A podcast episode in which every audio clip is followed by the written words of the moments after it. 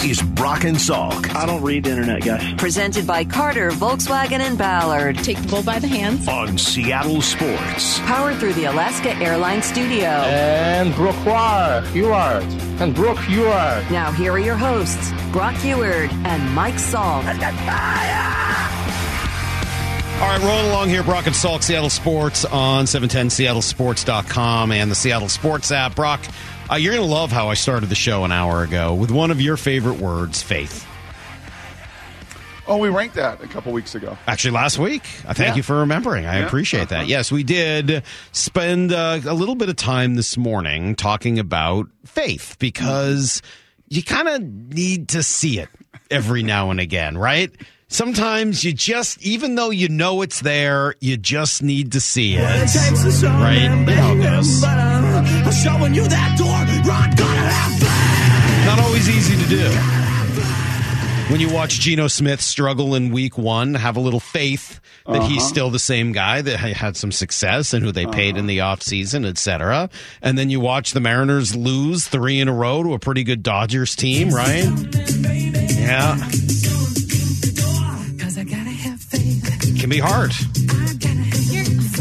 You're, you're redoing ranked. I'm not redoing it. I'm just letting you know that faith is important. And whereas I went down the Geno Smith road at Geez, I six wouldn't know if you didn't have George Michaels and Limp Bizkit. you wouldn't Now have any idea. Yes, thank you. George Michael. Yeah. way. There's no Yeah, yes. uh, Maura, it's George Michael. It's also Pike Place Market. Let's- let's- It's also I hate Mozart. you all so much. I mean, it's also Nordstrom, but for whatever reason, people like throwing the S on that one as well. Anyway, it was nice to just see the Mariners win yesterday. Yes, just yes. just to be reminded of what it looked like. Oh, right. That's what this team looks like when they're going. They hit the ball, they mm-hmm. come up with a home run. Caballero absolutely demolished that. I mean, he got every single ounce into that ball and destroyed it. Mm-hmm. Their bull, their bullpen, the pitching staff, the whole thing. Just a really nice, solid Mariner win from start to finish. Couldn't have a better start to the final 13, right? Is that is that what we're at? I think we're 12 left now. Yep. 12 left. So the, the final dozen here. Could not have had a better start. Uh, You know, when Scott said Sunday, you know, we're, we're fine. We're good. This, we, we play great baseball. We're going to play great baseball the final two weeks. If he's, the, if, the, if this is about faith, then he's the minister right in charge of it all. And they get on the plane down to the Bay Area and they, yeah, you're absolutely right. You could not have written a bit of a better script other than unfortunately Brash had to get up. I wish he couldn't, you know, wouldn't have to at least even get up there in the eighth or the ninth, but Still a huge difference, though. But I mean, not that getting up is nothing, but getting Correct. getting warm versus throwing pitches in a game with that Yep. kind of stress on your arm and your mind is a, is a totally different thing. So Yep. that's a that's a huge game for them last night, just to get back on track. And yes, it, it is it is not like the, the the it doesn't show you're in a great team to beat the A's, but you got to do it. And you got to be reminded. And if that's the thing that unlocks you for the final 10 games once you get there, then so be it. Here's the thing that I find myself thinking about with the Mariners right now. I can kind of accept the return of a mediocre Mariner offense. I can accept it. Mm-hmm. I can't accept it terrible, but I can accept a relative return to a you have more been more patient offense. with the offense than anyone in this building. Anyone in the building. Uh, Bob, probably number one on the list. Maybe I'm, I don't know, tied for the silver medal. There, there's others, but you have been the most patient with this Mariners offense the entire season. When some of us wanted Brent, to jump. Who writes Yes. for our website? Oh, yeah. Yes, Well, that's Brent's, true. Brent's excessively The two bearded men. Yeah, the two bearded men. Does Brent have a beard? Brent has a does. beard, Oh, yeah, big time. He's a big beard guy. Yes. So the two beard, the two Yes. bearded men. Yes. I want to jump off the Titanic with no DH in April. I'm freaking out in, in, in May. Kolten Wong ain't hitting, right? I'm losing my mind, like many others in the building. But you, I guess I've just sort of felt like this offense is going to be somewhat cyclical this year. And that wasn't my opinion necessarily when the season began, but as we've watched them over the course of now five months, like, yeah, they're kind of just cyclical. And hopefully, who they are. Yep. Hopefully, it gets hot in the last couple of weeks and carries them. But if it doesn't, obviously it's the pitching staff. You need the starters to go deep, but I still have a lot of faith in their starters. I know they've had a couple of down outings, right? And Kirby and Gilbert both kind of gave it up a little bit. But you know what? Mm-hmm. I'm going to ride with this starting staff. That's what got you here, and I'm going to absolutely die. ride with them. I'm holding my breath with the bullpen. It's the one. It's the one thing that you see how it can completely destroy a team in September and October. If you were flipping around yesterday or even just following on whatever your favorite website is that tracks sports, you were watching the bullpens of the Rangers and Astros just completely implode. Right? The Rangers, this has been a problem now for months. Their bullpen, it doesn't matter who you put out there, is a disaster. Brock, what did Adam Lynn tell you when Scott Servais first got hired? You want to judge a manager, son? Call me son. You want to judge a manager, No, son? didn't. No, he didn't. That's that's that's that's a blatant falsehood. Maybe I threw that in, but the clothes felt that way with his cut off sleeves. Maybe it was more like, bro, you want to you want to judge a manager, judge the way he handles a bullpen for the year. Right. Judge, you know, I'll make my judgment on Scott Servais on how he manages Well, his bullpen. well, this do you want to make a judgment on Bruce Bochy based on how he's handled his bullpen this year too? I mean, Yeah, Bruce, Bruce got a few, few rings. Oh, I Oh, mean, so Bruce, is fine. Yes, he's going to be fine. His team's I mean- completely collapsed in every conceivable way in the second half. But we're just going to keep throwing accolades at Bruce Bochy forever and ever. Why? Because he's got the head of a dum dum, like one of those giant lollipop whoa, heads, going to like whoa, whoa, wobble whoa. back and forth. Get out of here. Bruce's Bruce's team. Everybody was so excited. Oh, Bruce Bochy. Oh, veteran manager. Oh, this is so great. Bruce Bochy. Complete implosion in every facet of the game, specifically his Salk, we faced bullpen. them. We faced them seven times. Now I know. Not. I'm not talking trash about the team. They're a If really talented show, team. if you're going to start a show with faith, okay, six minutes later, you can't be just tearing apart a dude's head. I'm just telling right? you. I'm just saying.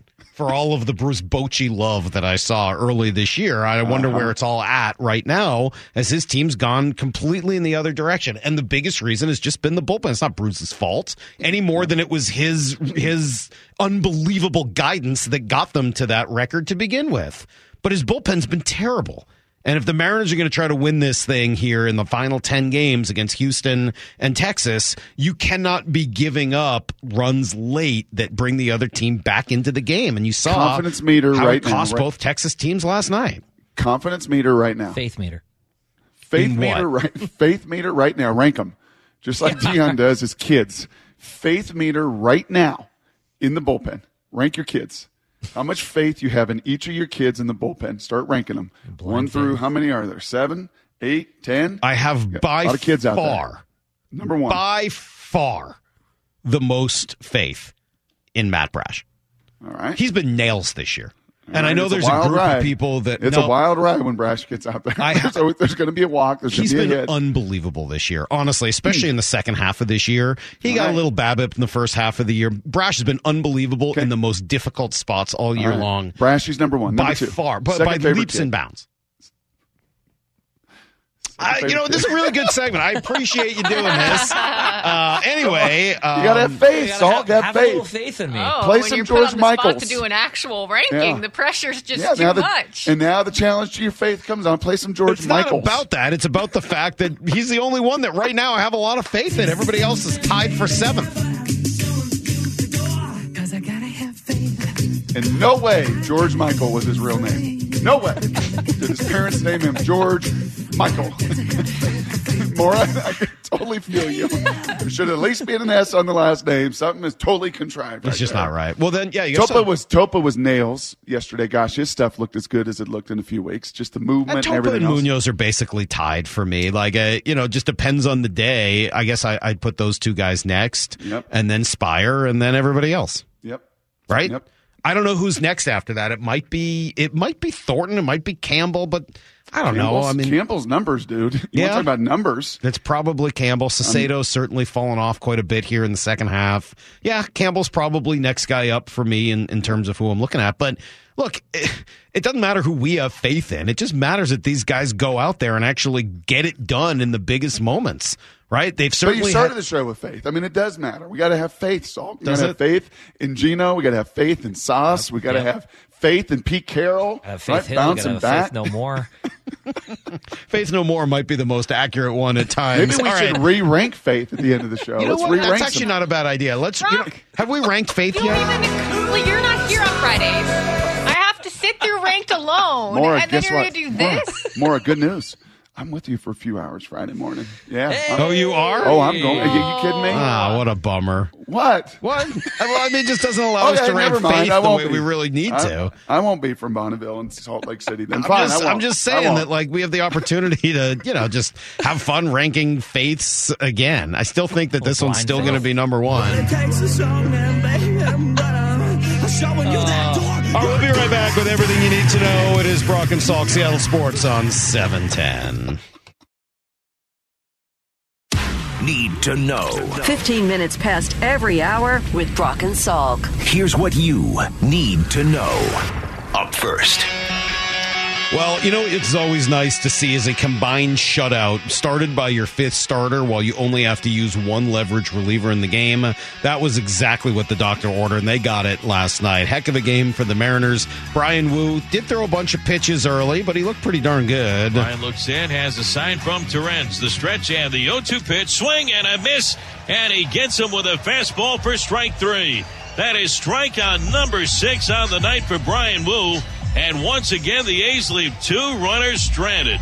Holy smoke, the kid has been challenged, and he's been up to each and every challenge. Yeah, he did throw a lot of pitches, but he got himself out of each jam. Comes out in the, after five and gave it to the bullpen, who went four scoreless. They were able to do so because they had a nice lead, thanks to this guy. Here's Jose Caballero with a swing and a drive. Deep to left field, going and going, and goodbye, baseball. Jose Caballero just clobbers one out of the ballpark to straightaway left field. His fourth home run of the season with Dylan Moore aboard. And it's now the Mariners three and the A's nothing. When was his last home run? April. It's been a while.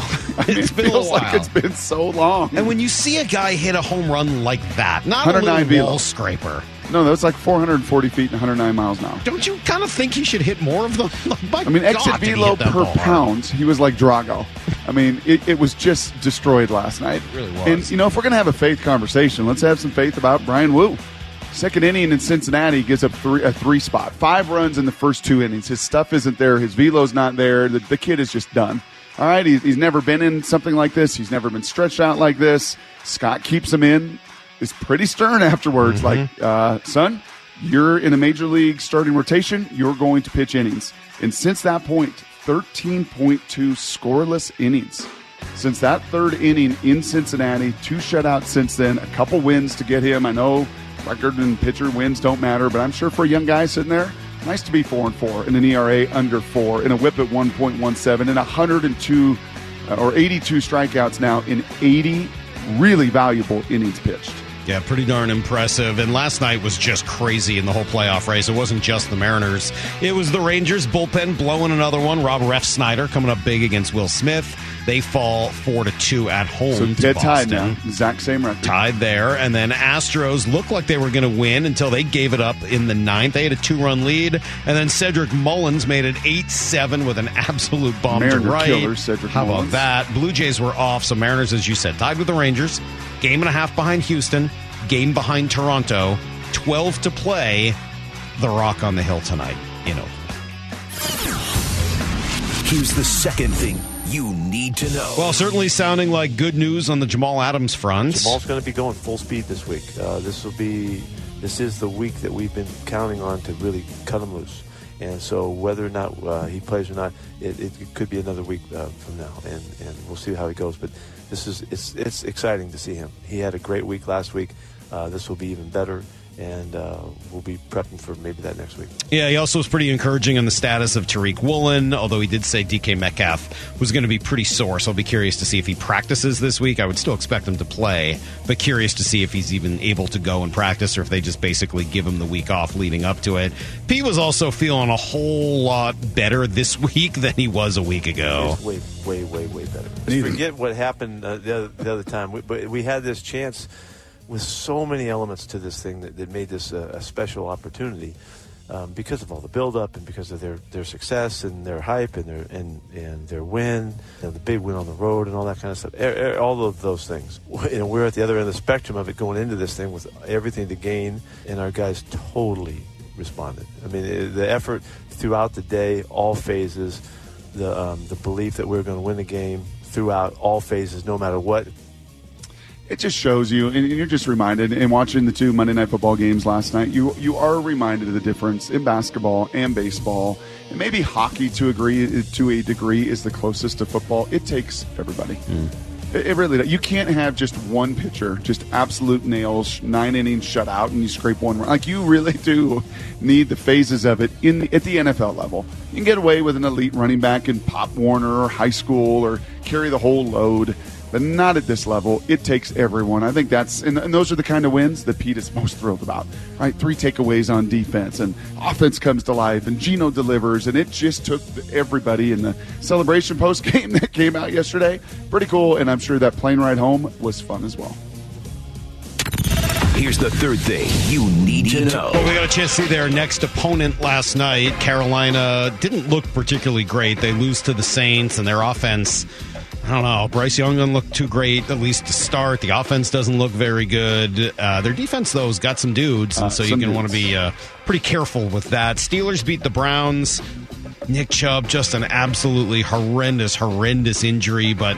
How about Deshaun Watson? Complete meltdown. 22 of 40, three turnovers, two 15 yard roughing penalties on him, on the quarterback, and he still should have been ejected for pushing an official.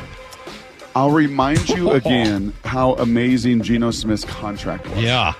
I will remind you yet again why you do not guarantee somebody $250 million, especially with that dude's past. Yeah, and two mass penalties. Titus and I are watching. I, I don't think I've ever seen a QB. Have you ever seen a QB in the NFL? No. With a face mask penalty? Now, it seems like he's almost become unglued, or at least that's Yes, what it looked unhinged. like watching him yesterday. Meanwhile, Brock, things don't seem to be getting much better in Denver. Have you heard this sound yet? This Please is save Sean- it for Blue 88. No, Please I, save it I got to play 88. it. Sean Payton. where we're late with personnel, getting out of the huddle. We took a while. I mean, th- that's got to change. We had to burn timeouts in the first half, and I'm not used to doing. We got to be better, and uh, I've got to be better. Russ has got to be sharper with with getting it, getting the play out, and then we got to look at how much we have in. But um, you know, if we need to wristband it, we will. Oh, Was it last year we had wristband? yes. game? Pete. Pete kind of, kind of let out a little helium on that one. Just kind of, well, you know, which quarterback would have won a wore a wristband? Back to the a lot of wristband debate. Man, what a what an absolute mess in Denver. That's everything you need to know. Quarter past every hour here on the Brock and Salk Show. Yes, Brock will go a little more in depth on that. Coming up in Blue 88 here in 20 minutes. Before we do, speaking of going in depth, at the very end of that conversation with Pete, I feel like we learned something, Brock probably maybe even beyond anything we've learned in one of these interviews in years. I really felt like I I I don't know not that we necessarily got it wrong, but that there was a lot more to the story than we realized over the course of the last seven days. It's coming up next on Brock and Salk, Seattle Sports on 710, seattlesports.com. You're listening to Brock and Salk Powered through the Alaska Airlines on Studio. Seattle Sports and the Seattle Sports app. I started off the show this morning, probably to nobody's surprise, complaining about uh, I could just probably leave it there. Complaining. That's I know what people accuse me of doing all the time, but I was complaining a little bit about Mondays because I hate sitting by myself all day in that studio on Mondays. I'm just I feel so bad for you. I'm not built for that. I'm not built to sit by myself for four No, hours. No, Mike. No, I know No, you're not. Mike, I'm not. No, I'm just are not communal. I'm, I need to be. Yes, I'm communal. I don't like sitting by myself for that long, but it's worth it to get Pete in there in person at 9:30 and have that conversation. And there, you know, as as great as it is, I think to listen and hear the Pete interview. Seeing him and being there in person and catching some of the body language and the way he says things is important. And I find it valuable. And I like being over there to sort of catch some of that. And I- I think it paid some dividends yesterday. And talking to Pete about the differences between week one and week two, I think it became clear, especially as I was sitting there. Maybe it was clear listening as well, but just hearing him in person and seeing the way he was talking about it, mm-hmm. week one was worse than we thought. I mean, I think we knew it wasn't a great game. I think a lot of us instantly went to, all right, week one, what are you going to do? They came out flat, yada, yada. kind of. I mean, the second half. It First was half. real bad, right? The second Yes. half. Second half was and- maybe the worst half of football, other than Todd Gurley Rams the few years prior. And there were a few other things that sort of were hints, right? The the shot of Geno and Lockett and a few other guys on the sideline looking morose. The conversations and comments after the game about not being properly motivated, not being properly prepared. Did Tyler have an oxygen tank behind him? Yes, I, I mean, like I think week one. it was it was pretty ugly, and you put all those things together, and Pete did not sound. You know, sometimes he'll come in after a loss and kind of re-energize you a little bit. That didn't happen a week ago, so I kind of came back to it at the very end of the interview yesterday and said, "All right, Pete." Was this worse than we thought in week one? that was distinctly different than I had anticipated. What I anticipated is what happened yesterday from these guys, and I went too far last week. I'll just say it. I went too far last week in in living it up at the end of at the very end of the week, and it just changed. It was so we were so freaking crazed going into the opener, and and had so much fun with the buildup of it. I just feel like I went too far, and and it just did, we didn't capture the essence of playing great football, and it showed in the second half, you know. And uh, so yeah, I was really pissed at myself the whole week, and and uh, I thought that I could have done way better. But the, at the other end of the spectrum, I'm thrilled about what we just did. It was a major accomplishment for this football team to know who they are, and uh, that's enormously powerful. So we all have strengths. We all have weaknesses. There's things we do better. There's things we do worse, right? And amongst friends, our spouses, family members, they can probably be the best gauge telling us, you know, hey, this is a real strength of yours. Uh, this one, this one, you got a little, uh, you know, you, you got some area to grow in this one. This one's a little blind spot for you. For me? No, no, no. I'm just, I'm, I, I, I say that. What did I do lead- wrong? I say that is is a lead in to something that you have said personally is a is a blind spot of yours. Sometimes you don't read the room real well. Pete is a master at reading the room. Say all the things that you want about Coach Carroll, you know, and we had this conversation last week and asked a number of guests about it. And, and he certainly has some trade offs. He's hormonal. He's passionate. He's, you know, eh, he's super, super emotional at times. But I'll tell you what, he reads the room with both his team, his staff, himself, and he's willing then to express that and go, yeah, yeah, this, this, this has got to change. Well, I, I think you, you hit on something very important there, Brock, because I think when I think about Pete and what he didn't like about that game, it wasn't their execution and it wasn't their scheme. It wasn't a lot of the things that other people from the outside focused on. Pete, maybe more than any coach or person I've ever known, as and this is right, you know, a cousin to what you just said, cares about energy. Mm-hmm. Cares about the emotion, cares about the mental side of The it. mentals, man. And I would say he spends a lot of his time over the course of a week on that. I, I think we have a tendency to believe that a coach like Pete is in the film room all week dissecting every play and working on the game plan. And I'm not telling you he doesn't spend time on that. I'm sure he does. In fact, I know for a fact that he does. Yep. But I think one thing that we would all be surprised at is to learn how much time Pete spends just planning his emotional speeches and and um, motivational tactics that that is in some ways an even more important part of his job and every year when owner X hires coordinator Y because he's the best coordinator out there, I think to myself, man, I wonder if he can do all those other things that coaches spend a lot of their mm-hmm. time on. And I would say Pete maybe more than anybody else. my mind now goes two ways. Okay, I'm going to take this conversation two different paths. You would genuinely now enjoy, and maybe it's because you've had to spend almost 15 years of your life around me. Okay, you would genuinely enjoy going on the road with me and sitting in our coaches' meetings of college football with coaches because of the curiosity factor of Jason Benetti, number one, and how much time that you've enjoyed sitting with coaches and managers. You know, I think it's it's become one of the favorite things that we get to do. And a couple weeks ago, just this old D coordinator at Iowa State, been around the game forever, tremendous coach. Every single year, his defenses are great. And he grew up under Bo Schembechler. And I don't think in any world you would put Bo Schembechler and Pete Carroll in the same conversation, okay? You wouldn't. And yet, you know, when Benetti asked him a question of like biggest imprint or what was Bo like? Because he was a GA at Michigan and came up, he goes, you know what the biggest misperception of Bo Schembechler was? Everybody thinks he was this Vince Lombardi drill sergeant X's and O's. He spent his time thinking about nothing but the mentals nothing about but the mentality of his football team. And he would say it all the time. It's 4X.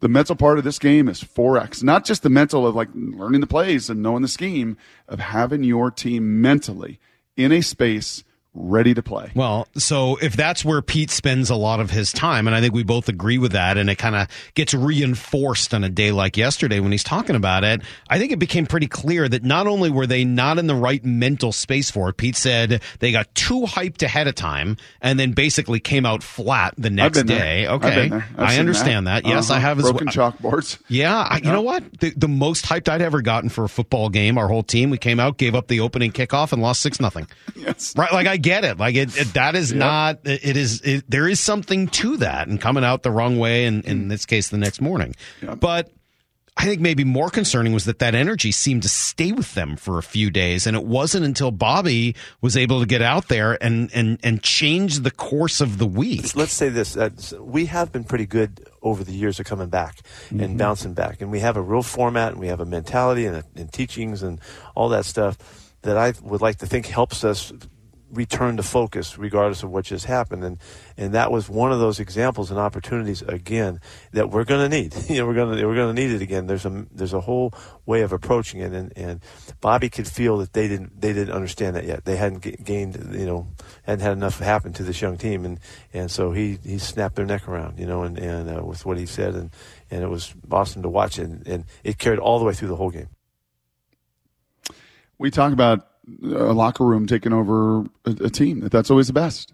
That that is so emblematic of that right there. That's what it looks like. It isn't the whole locker room of fifty three guys and this. No, it's one or two of your great leaders. I, I was telling that exact story to a couple people yesterday. One of them happens to be in the NFL Hall of Fame, and the other one is a college player and everything. And the and the college guy goes, "That right there. That's what the Broncos have not had for six years. They've been in the wilderness. They have not had a player." That is able to do that, to take the coach, coach's message.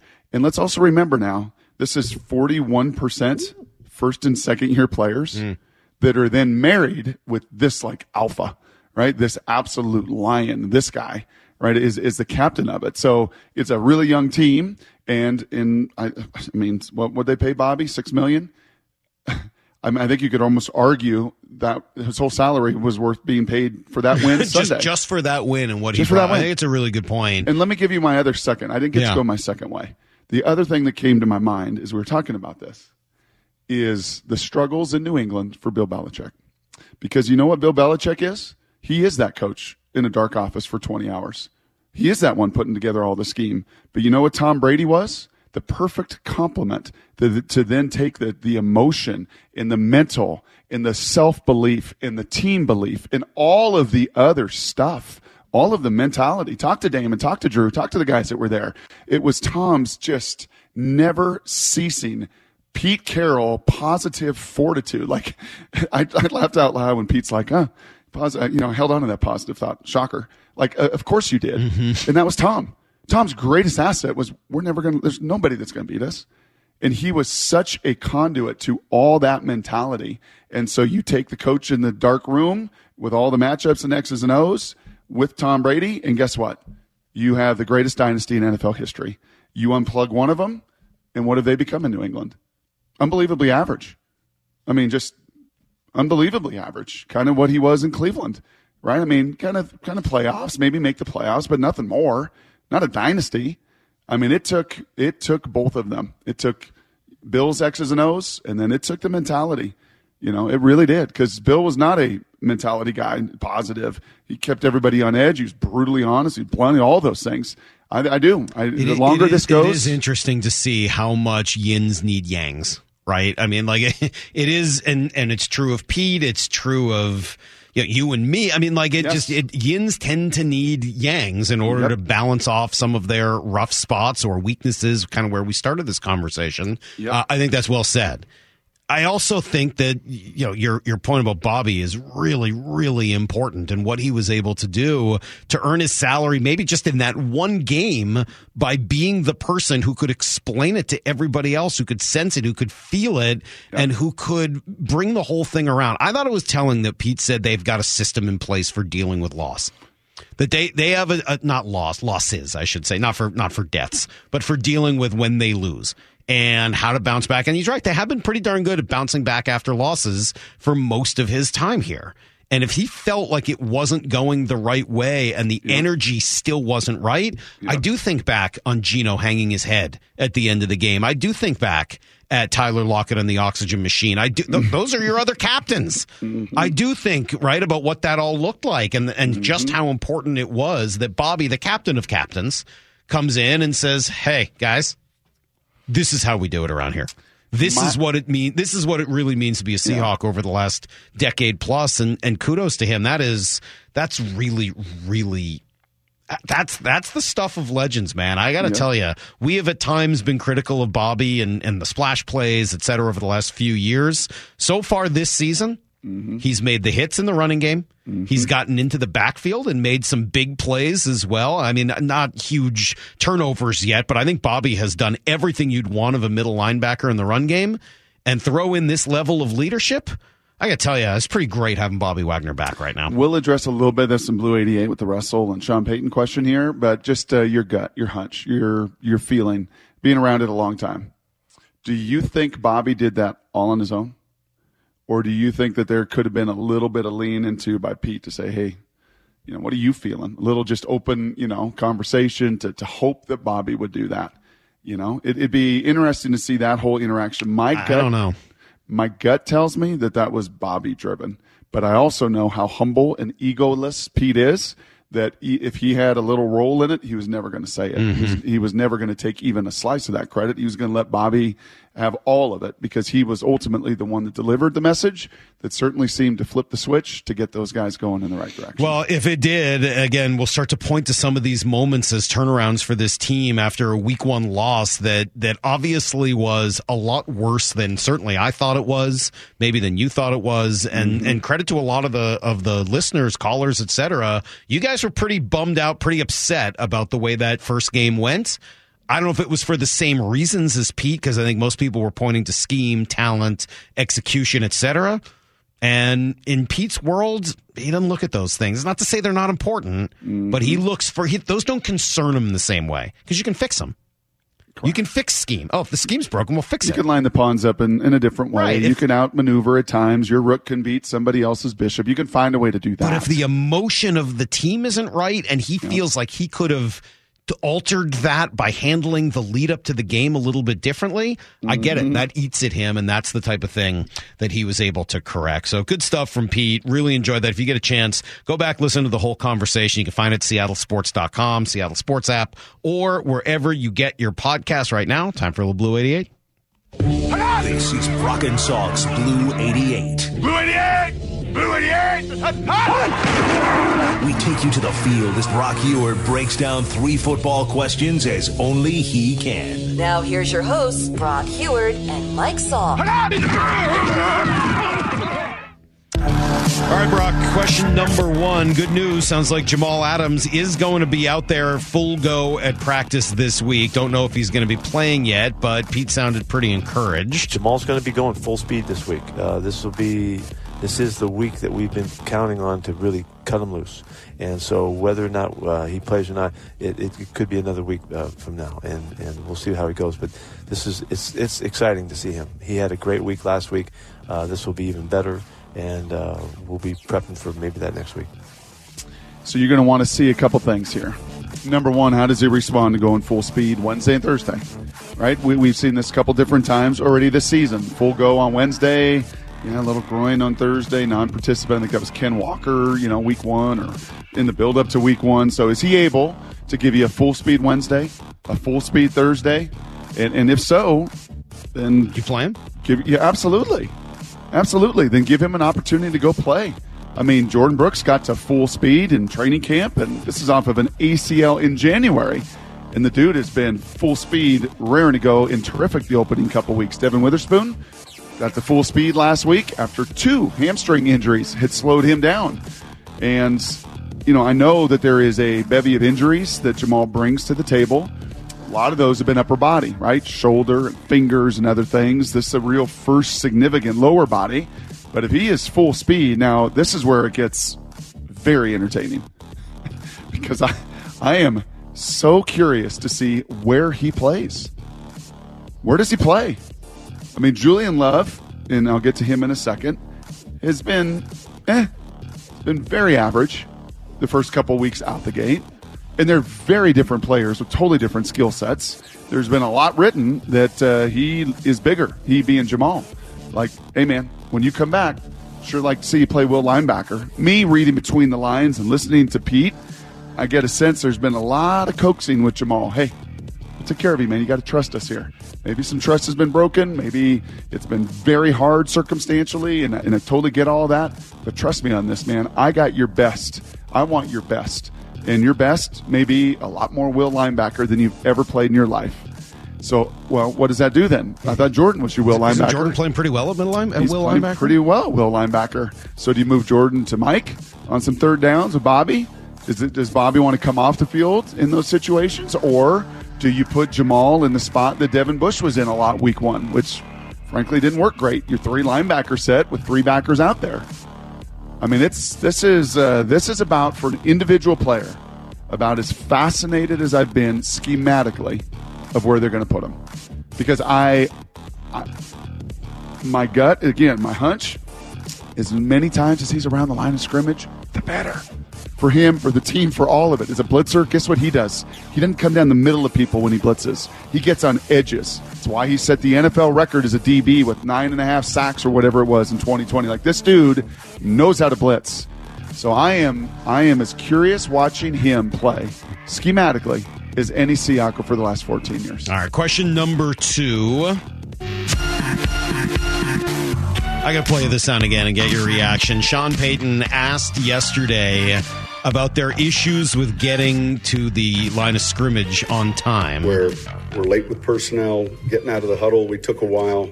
I mean, that's got to change. We had to burn timeouts in the first half, and I'm not used to doing. We got to be better, and uh, I've got to be better. Russ has got to be sharper with with getting it, getting the play out, and then we got to look at how much we have in. But um, you know, if we need to wristband it, we will. Okay. What's he saying there? He's saying and pointing out to everybody there's one common denominator between Darrell Bevell, Schott- Schottenheimer, Waldron, Nathaniel Hackett, and Sean Payton. That's now five play callers.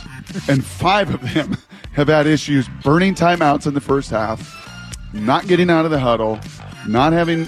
So, five of them. And he's telling you that we're going to put a wristband on Russ. And you know, you know what is so counter to that, Salk, because that comes out of my mouth. Do you remember they mic'd him up his rookie minicamp, and what stood out? Yeah, he knew everything. Everything. Right off the bat. Ridward Tech, let's see, let's run the GU corner half back flat. Right? He could call every play. He sounded like he'd been there 10 years. So what what has transpired and what ha- has happened over that time? And you know what? Now there is a lot of language, and Sean Payton's system has a lot of language, a lot of double plays, a lot of kill twos, a lot of plays with 14, 15, 20 words. So you know what you should do? Put it on the wristband so you can read it. I have no idea. Again, same conversation yesterday with a couple football people and a pretty esteemed quarterback. He's like, I don't get it. I don't get it. I put three wristbands on my kid.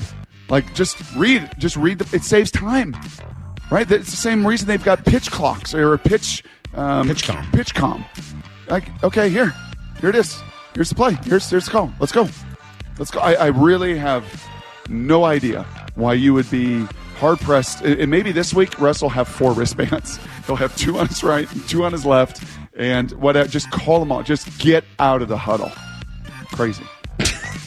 Dude, Payton sounds so mad. Crazy. He's so mad. Question number three. We knew this was coming with him. I know. You knew with it once adversity hit, and you're 0 and 2. And oh, by the way, Russ has got like a QB rating of 105. Like from a rating and efficiency standpoint, and he's played two unbelievable halves, and then they've not closed. But you knew when adversity comes, Sean Payton is not going to be afraid to throw Russ under the bus. Unbelievable. All right, question number three. Who you got your eye on, Brock? I think you already sort of teased this one ahead. Yeah, Julian Love. Who you got your eye on? Julian Love. First couple weeks here, I think you've seen, and, and, and if this sounds super harsh, I, I don't mean to be, I'm going to hold on to a positive thought. and I'm, I'm going to try to be positive, but I think you're seeing the first couple weeks why he was available to the market at the rate it was. Right? I mean, it was, it was, and why the Seahawks were able, right at the time, was like, wow, how did they get him on that deal? How did they sign him to that? That looks like a great deal. And then, oh, by the way, why is he coming here with Jamal and, and Quandre? And why are you spending more money at safety? And it's like, because it was a really good deal. It was a good deal for the Seahawks. Get a starter, a smart player, a versatile player, all of these things. But I think the first couple weeks it's shown a little bit that he's maybe not the most dynamic. Not going to hit you and knock your block off, right? Not going to jump up and, and, pick a ball and watch. He does both this week, and I sure mm-hmm. hope he does. But I think, yeah, that's what's resonated with me a little bit. He's been good. He's been fine. He's not just giving up the huge plays that some of the backup safeties did a year ago, but there's not really been that plus play. It's a lot of singles, right? Is there an extra base hit? Ty France has one extra base hit in 24 games. I need an extra base hit. Can I get an extra base hit out of you, Julian? Just something I'm going to keep an eye on. Again, two weeks here, getting comfortable in the system. Full full speed reps. Didn't play much in the preseason, if at all. So I'm gonna give him a little grace period. But yeah, I got my eye a little bit on Julian and just some of the difference making plays I'd sure like to see. All right, that is today's blue 88. That's uh yeah, I think I did expect a little bit more based on, you know, him being, you know, starter, the way they were talking about him. Kind of expecting a little more. Now, he was better week two. He was right in the lap of guys week two. Week one, I think there was some little hesitation. There was some communication issues and everything else. I still don't know how Amon Ra St. Brown caught that ball on. Yeah. He was, he was, he was on him.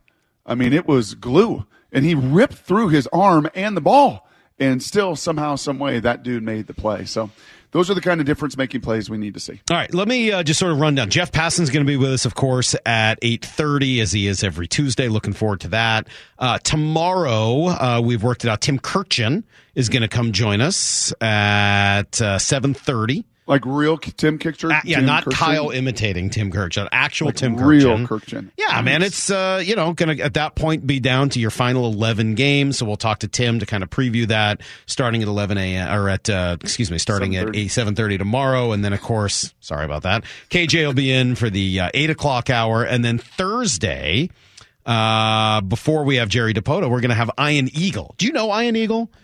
I don't know the Eagle. So The we've Eagle never talked to him on the show, but Uh-uh. he and I have a mutual friend who has been trying to tell me that that Ian is essentially like the funniest person he knows for years.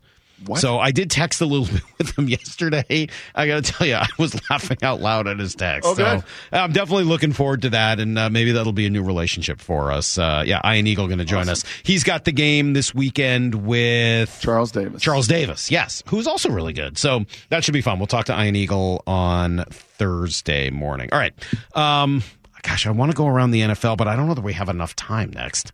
There's so many. We got to go around the NFL. You wanna We do gotta- it next? We got to. Uh, we always There's say this, so and we run out of time in the All week. right, we fine. We're going to go it. around the NFL. We're not going to waste time. We're going to go very No. quickly through about six clock. pieces of sound that you have to hear next on Brock and Salk.